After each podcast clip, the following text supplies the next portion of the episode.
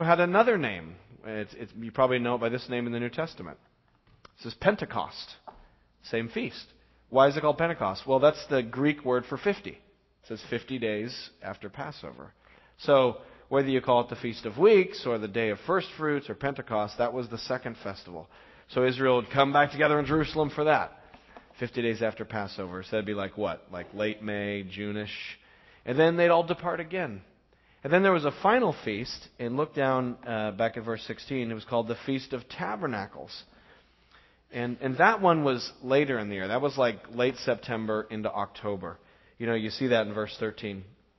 Celebrate the Feast of Tabernacles for seven days after you've gathered the produce of your threshing floor and your winepress.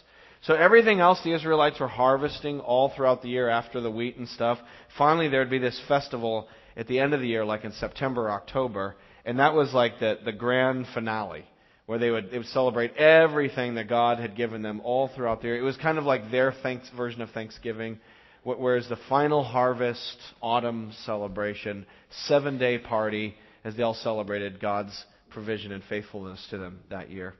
So, so these were the three feasts. Every year, all the Israelites had to come three times to Jerusalem at Passover unleavened bread, at the Feast of Weeks, which was also the day of first fruits, which was also Pentecost, and then finally the last feast, uh, the Feast of Tabernacles. We'll talk about that in a minute. Uh, also known as the Feast of Ingathering. And in fact, this one is so big, it's just called the feast.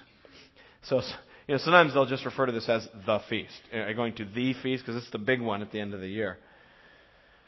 So those were the feasts. But I want to sort of push a little further and ask the question, what does it mean? I mean, why, why did they have these feasts? You know, and, and what could it possibly mean for us today, living in, you know, the 21st century where we're very, very far removed from an agrarian, harvesting, crop kind of culture? What does God's word for them then mean for us today as New Testament Christians? Does God have something to teach us through these feasts? Well, let me suggest that I, I think from the text here that God had three, at least three purposes for these feasts. There were at least three things that God was trying to accomplish by having Israel observe these pilgrim festivals. There, were three sort of goals that, that he wanted to bring to pass within Israel every year. He had motives for giving them these holidays. And the first one is this. Here's, I think, God's first purpose for the feasts. Number one, it was a call for Israel to meditate on God's past salvation. It was a call to remember, to meditate, to look back into the past and say, remember what God did for us, specifically at the Exodus from Egypt. So, so all of Israel at these feasts was to look back and remember that God had brought them out of Egypt, that God had saved them, that the reason Israel was Israel wasn't because they were some really sophisticated nation. No, they were Israel because God had saved them and made them his people. So every year they were remembering, they were meditating on the past act of salvation. Look at the feasts. Start with Passover, right? Chapter 16, verse 1. Passover was a meditation on the Exodus. Uh, it says, observe the month of Abib. Why was Passover in Abib? Well, because in the month of Abib, he says, he brought you out of Egypt by night. Look what else they did. Verse 2. Sacrifice as the Passover to the Lord your God an animal from your flock or herd. So just as at the original Passover they sacrificed uh, the Passover lamb, so the Israelites every year were to sacrifice a Passover lamb again. Again, reminding them what had happened in the past. Or look at verse 3. Do, uh, do not eat it with bread made with yeast. So they had to have unleavened bread, matzah bread. You know, they, they ate matzah for seven days. But for seven days, it says in verse 3, eat unleavened bread, the bread of affliction. Why? Because you left Egypt in haste. So they were so there was such a hurry to get out, they didn't have time to put the yeast in the bread. So that's what you eat those seven days, to remember the haste with which you left Egypt. And then you get that thing at the end of verse 3 so that all the days of your life you may remember the time of your departure for Egypt. So the whole Passover was like a reenactment. It was a, a re dramatization where the Israelites kind of relived the, the Exodus for themselves and remembered it that way. What about the next festival? Look at verse 9. What about the Feast of Weeks? that also was a looking back to the Exodus. You, you know, it says in verse 11 that, that during this Feast of Weeks, everybody's supposed to be feasting and celebrating. Everybody's included. You know, he says in verse 11, you, your sons and daughters, even your men servants, your maid servants, the Levites, aliens, fatherless widows. And then he says this in verse 12 Remember, you were slaves in Egypt. So, so even as God had been very generous to them in Egypt and rescued them as slaves, so during the Feast of Weeks, everybody gets a seat at the table, even if you're kind of a nobody. Even if you're just a manservant, even if you're a visitor from out of town, everybody's included because it was a reminder of God's including of Israel even when they were slaves in Egypt. So even that, the, the hospitality of it was to point them back to the Exodus, as well as the offering of the first fruits, which we talked about a couple Sundays ago. And then what about the last festival, the Feast of Tabernacles? You see there in verse 13. Celebrate the Feast of Tabernacles. Why is it called the Feast of Tabernacles? Or sometimes it's called the Feast of Booths. Why is it called that? You, you, maybe you're familiar with what uh, sort of faithful Jewish families do in the Feast of Booths. They actually make little huts. You know, they they'll make a little wooden structure and they'll put leaves over it. And so during this festival, all the Jewish people got together and then they made these huts, kind of makeshift lean-to, you know, like camping, survival camping huts, where they'd find palm branches and put them over it, and they would live in these little booths or tabernacles. And, and we learned from elsewhere in the Old Testament that the reason they did that was that they were remembering how their forefathers, when they came out of Egypt, had to live in kind of makeshift accommodations while they were traveling through the desert. So, so all throughout these feasts, there were these reminders, very physical, tangible reenactments of what God had done for them when He saved them from Pharaoh and saved them from slavery. Whether it was the Passover, or whether it was the weeks, or whether it was living in little booths, there's all these things where kids could ask their parents, Daddy, why are we sacrificing this lamb? Well, let me tell you about the Passover. You know, Daddy, why are we giving the first fruits? Well, let me tell you about the Exodus. Daddy, you know, wh- why are we living in a, a this hut made out of palm leaves? Well, let me tell you about what our ancestors did, so that they were reminded and they were called to meditate on the fact that God had saved them in the past. You know, God's people are called to be a meditating people. A fundamental act of worship for us as Christians is that we should be a people who engage in regular meditation. And when I say meditation, I don't mean om. I don't mean sit in the lotus position and you know put your leg behind your head and you know say om and transcend your consciousness or whatever that baloney is. I, I mean real meditation, biblical meditation, which is not an emptying of the mind. It's actually a filling of the mind. It's it's thinking. It's cogitating. It's ruminating. It's, it's taking something, pulling it up into your brain, and thinking about it. Uh, biblical meditation is not a passive activity; it's a very active kind of thing. You know, it, it, I think you know, I think of biblical meditation. I always think of the uh, you know, a, a cow when it chews its cud. I don't know if you've ever seen a cow chewing cud or some animal at the zoo that chews its cud. You know, the animal just be kind of hanging out there, doing nothing, staring off in space, looking pretty stupid, and suddenly you'll see this lump shoot up from its throat, whoop, right up into its mouth, and then instantly the animal will start, you know. And that's what meditation is. You, something, a thought comes into your head, and you start thinking. You know, you bring you bring it up. You you bring up something from the past. And so God's people worship God by meditating on Him. To, to remember what God has done, to call to memory His past actions, and to turn it over in your head and think about it is worship. It's a way of honoring God and worshiping Him. Because this is the thing about the God we serve He is a God who has done things in human history. The God of the Bible is not a philosophical system. I mean, there's philosophy, of course, around the Bible, but it's not fundamentally a philosophy book.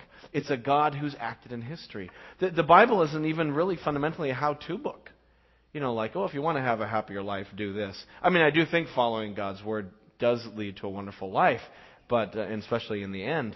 But that's not ultimately what even what the Bible's for. The Bible is the story of a God who has been invading real world history to act in order to save his people. God led the Israelites out of Egypt in the 1400s BC. Like in space time, here. Jesus Christ came into history around 30 ish AD. And he really died and he really rose again. And God is acting in history. So when Christians, when we're called to meditate, it's not, it's not like, you know, Rene Descartes, I think, therefore I am, as he sat in his foxhole, you know, during the war. You, you know, just kind of pondering, you know, coming up with sort of philosophical syllogisms that prove his existence. You know, Christian meditation is about remembering the history of God's faithfulness, the God who is still alive, the God who saves today. And we meditate on that. So we're called to meditate. We worship by meditating. Here's one of the challenges, though. We live in a culture that's not very meditation friendly. To meditate, you, you need time. But we're always in a rush. To meditate, you need a certain level of a distraction free environment. But it's like, that's all we have is distractions.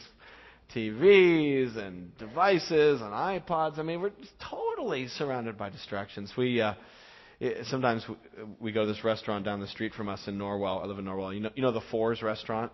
Uh, we, we go there sometimes with the kids, and the Fours it has about, I think about 8,000 televisions. I think. Uh, they're like every. I'm surprised like that that your table isn't a television. And so you go there with the kids and you're trying to have like a family, you know, lunch. Forget it.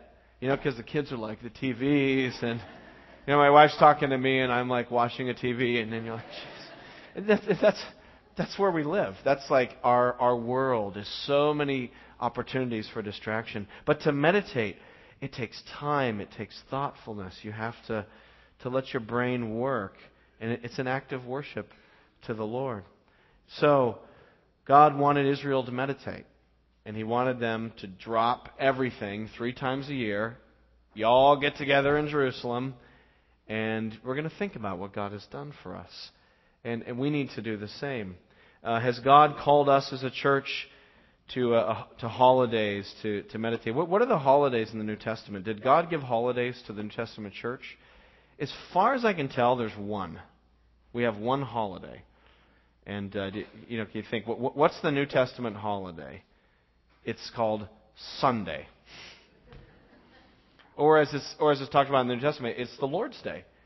From what we can tell, it appears that even though Christians met lots of different times, they seem to set aside the Lord's Day, Sunday, to, to get together and, and meditate and, and talk and celebrate and worship.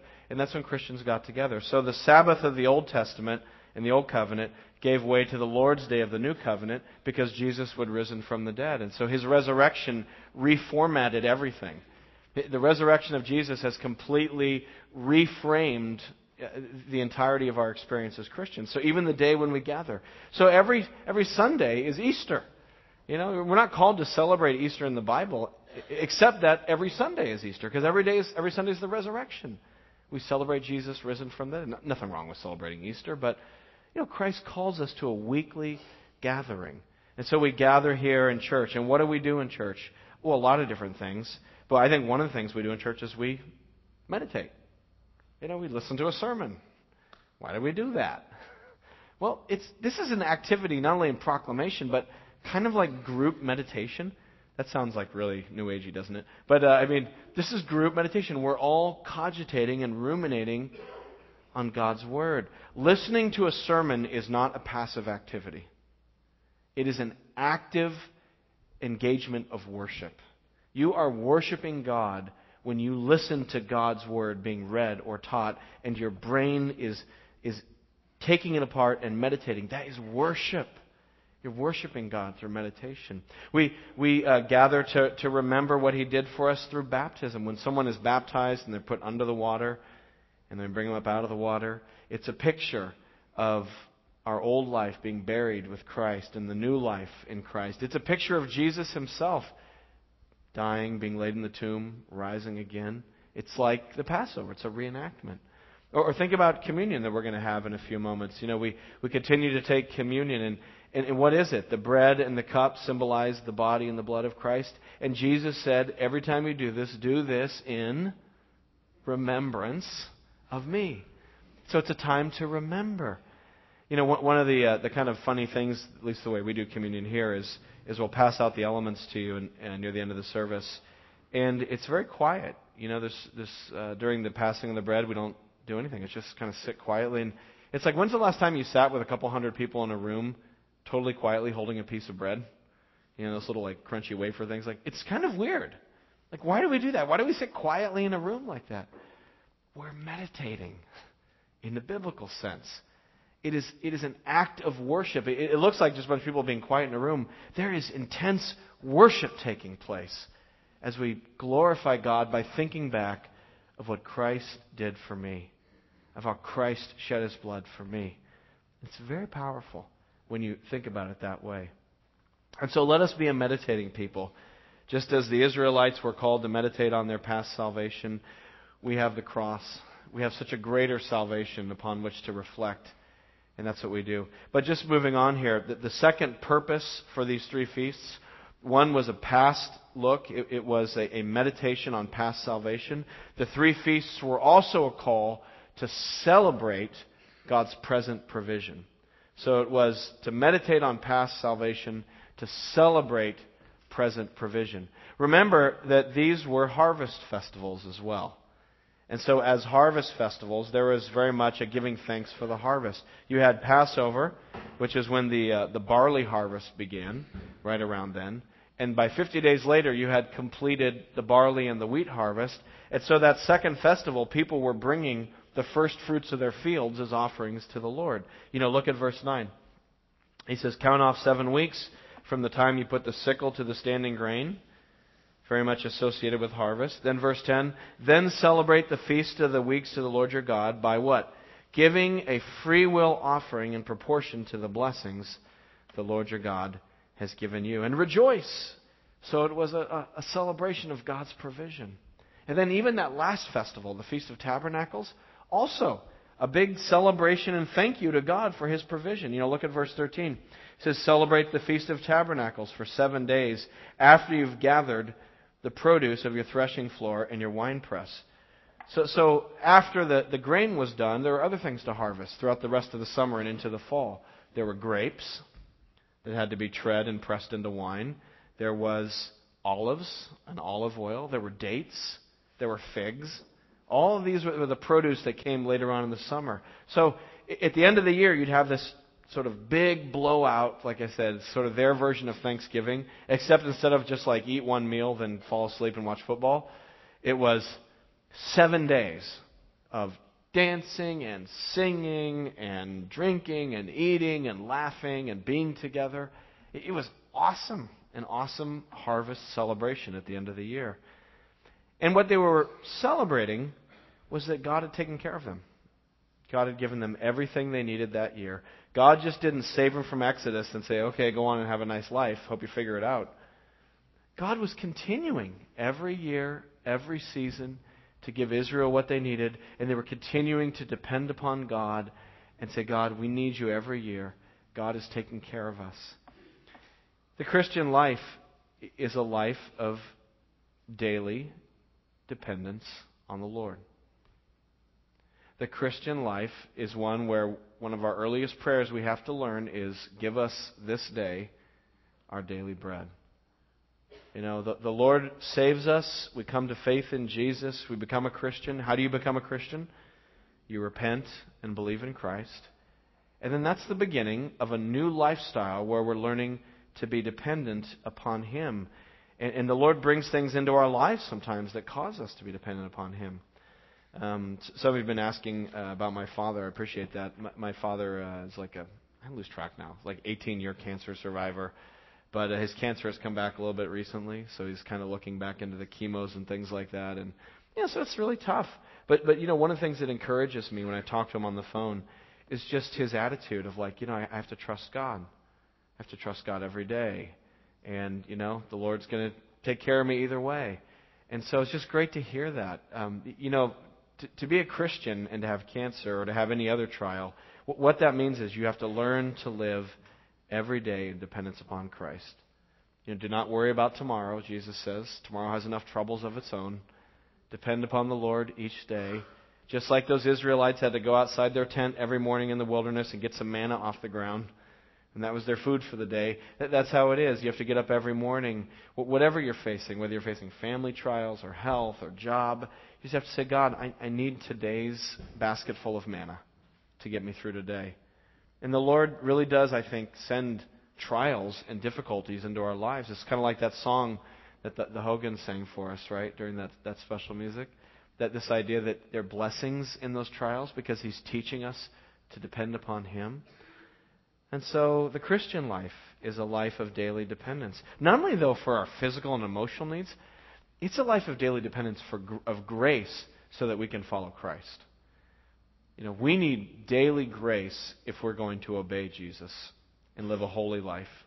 We need daily grace if we're going to really follow Jesus. Otherwise, I mean, we're, we're going to wake up and we're going to crash and burn in sin. It's just going to happen. If we don't wake up every day and say, Lord Jesus, today I need strength not to sin. I need strength to be a holy person. I want to reflect your character. I want to have the fruit of the Spirit. I can't grow the fruit of the Spirit. I can't just close my eyes and concentrate and squeeze harder and make the fruit of the Spirit come out of my life. I need your holy. It's the fruit of the Spirit. So it's a daily dependence upon Christ for His grace to keep growing us and strengthening us in holiness. You know, again, uh, think, think about the analogy of communion. Communion is something that we take repeatedly. Baptism you only do once, so that's a symbol of the start of the Christian life. You died and you've come to this new life. So typically you do baptism first, then you start taking communion. Is kind of the idea. But what's communion? It, it's a repeated thing because it's like food. You need food on a regular basis to keep growing. And so as, as you're taking the elements, it's, it's not only a remembrance of the past, it's also a, a declaration of present dependence upon Jesus. Jesus, I still need you. In fact, I realize today how much more I needed you than I did a year ago. I've come to know that I need the grace of the Lord in my life. And so it's a, a call upon God to meet us with His grace and His generosity. And so we need to be a dependent people who are trusting in the Lord every day. And that's why we get together then as we celebrate His provision. We get together as a church to remember and meditate on His past salvation and we get together as a church to celebrate His present provision. We meet every Sunday. We sing songs. Sometimes we clap our hands. We're, we're here praising God with our voices. We put things in the offering plate, just like the Israelites said, "Thank you, God, for providing for me," and they put things in, you know, offerings to the Lord. It's it's a big thank you. It's a celebration. So we need to not only be kind of a a reflective, somber, meditative people. We also need to be a joyful, celebrating people who are celebrating His constant provision in our lives. But then let's just look quickly at the last purpose of these festivals. Not only were they a call to meditate on past salvation and a call to celebrate present provision, but I think they were also a, a, sort of a pointer to anticipate God's greater salvation that was yet to come. So it, it, was to meditate and celebrate, but also to anticipate, to remember, to rejoice, and also to be ready for something that God was going to do in the future. And specifically, all of these festivals pointed forward to the Lord Jesus Christ. All of these festivals were prefigurements, foreshadowings, harbingers, types of Jesus who was coming. They, they all looked ahead to Christ. Christ was embedded and, and hidden within those festivals. You, you know, there's an old saying uh, about the Old and New Testaments that that the uh, you know the, the the old is in the new revealed, and the new is in the old concealed. And so it's true. Christ is like sort of hidden in the womb of the Old Testament and in these festivals. And finally, when he's born, all of these festivals come to light in him. Can you think about where Jesus is in these festivals? Can you see Jesus in the Passover? He's all over the Passover. The Passover lamb that was blood was shed to save the Israelites from God's judgment and, and rescue them. The blood of Christ, the Lamb of God who takes away the sin of the world. Jesus was, he died on the cross on what day? On Passover. You know? And, and he rescues us from judgment. You know, just as those Israelites went to the door frame of their house in the Old Testament and they, they painted the blood of the Passover lamb over their door, and then that night they, they ate inside their homes, and God's judgment came throughout Egypt, and everyone who was not under the blood of the Passover lamb came underneath the wrath and judgment of God. Well, that's how it is today. You know, God's judgment is coming against this world. And the only safe place is under the blood of the Lamb. If you're not under the blood of the Lamb, your, your guilt is still upon you. God's judgment is coming. You're like an exposed Egyptian. You need to get under the blood of the Lamb with, with the people of God and trust in Christ to forgive you and to, and to cleanse you. You know, God's, God's judgment is coming. The, the, the predator drone of judgment has you in its sights. And the judgment of God is inbound against this world. And every day we live, it's coming a little closer. You know, everyone's kind of laughed off Harold Camping and his wild predictions. Uh, but, you know, Mr. Camping was half right. There is a day coming. We don't know the day, but it is coming. There is judgment. And so we need that. And so Christ is there. His death on the cross is all there in the Passover. It's so awesome. What, what about the next festival? What about the Feast of Weeks? Can you see Jesus in the Feast of Weeks? Do you see him there? Think about Pentecost. Think about Pentecost in the New Testament. That was the great day that the Holy Spirit was just dumped out on the church. And Peter got up and preached his first sermon on the day of Pentecost, and 3,000 people are converted. What a harvest! What a first fruits for the gospel. The very first gospel message, and thousands come to believe in Jesus. It was a great day of harvest. And, and think about this too. Why was the Holy Spirit poured out? What, what was it about the outpouring of the Holy Spirit that that tells us about Jesus? Well, it tells us that Jesus was risen and that he was seated in authority at the Father's right hand. Because Jesus says, once you know I'm risen in authority, I will pour out the gift of the Holy Spirit upon the church. So the Passover shows us the crucifixion of Christ, and Pentecost shows us his resurrection and his reigning at the Father's right hand in authority as he pours out his Spirit to begin a great harvest. And that's kind of where we are now. If you think about the timeline of those feasts as sort of the timeline in the New Testament, we're after the Passover. Jesus has been crucified. We're after Pentecost. He's risen from the dead. And now we're in that long period where we need to be busy in the fields. We need to be people who are at work for the harvest. We need to be people who are sharing the gospel um, you know, we need to be. This is what missions is all about. This is what building buildings is all about. It's not to have a building. It's to it's to have um, tools for the propagation of the gospel and the growth of the church. So, so that's that's where we are right now. We're in that phase where we're celebrating kind of the the, the afterglow of Pentecost as the Holy Spirit keeps being poured out on the church, and the gospel has gone to Africa, and the gospel has gone to Asia, and the gospel is in Australia. The gospel is running wild around the world. You know, the, the gospel is going to, to reach the Middle East. All these countries we read about where all this chaos is right now, the gospel's going to reach there. I don't know how, I don't know when, but nothing stops it. God's word is going to accomplish its purposes. Until finally, the final feast of tabernacles the ingathering, the final feast. Can you see Jesus there? Yeah, he's coming again. There is a final harvest. So, this feast, we're all, even New Testament Christians, are still looking forward to. The final ingathering. How many times did Jesus describe his second coming as the final big harvest? That's still to come. There is still a great feast that's coming. There is coming a day when we as Christians, like laborers in the field can stop working and finally celebrate. And so, as Christians, we're not only remembering the past and, and celebrating the present, we're anticipating the future coming of Christ. You, know, the, the church getting together here, you know, another image you can think of the church is it's kind of like a bunch of people hanging out in an airplane terminal. We're all ready to go. You know? And whether it's one by one or whether it's Christ returns, as that'll eventually happen, we're all ready to go. And so there should be kind of an anticipated, anticipatory, excited feel about being a Christian in a church. We're waiting for the coming of Christ. And even the Lord's Supper. It's not only a remembrance, it's not only a present provision from the Lord. But what did Paul say? He said, As often as you eat this bread and drink this cup, you proclaim the Lord's death until he comes. And so, even by eating these elements, what we're going to be saying is, Christ is coming again. And I'm going to keep proclaiming his death and resurrection until he returns in glory.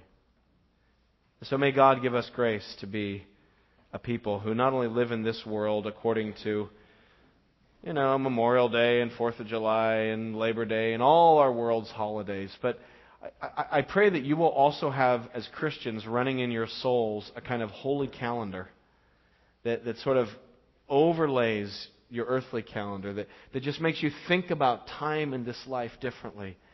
That you would not only see the, the cycles of earthly time and secular measurements and American measurements of time, but that we would sort of rise above that too and say, but there's another time that's coming. There's another clock. There's another calendar. And let us wait eagerly for Christ to come again and be faithful to that day. Let's pray.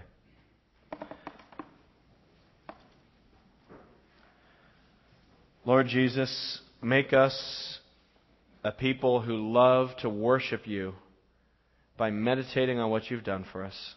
Make us a people who love to worship you by, by depending upon you each day and celebrating. And Lord Jesus, teach us to worship you by looking ahead and living our lives in eager anticipation of a coming day as we recognize, Lord, this world is not our home. And so, God, give us faith to keep going. We pray this in Jesus' name. Amen. Let's celebrate the Lord's Supper together.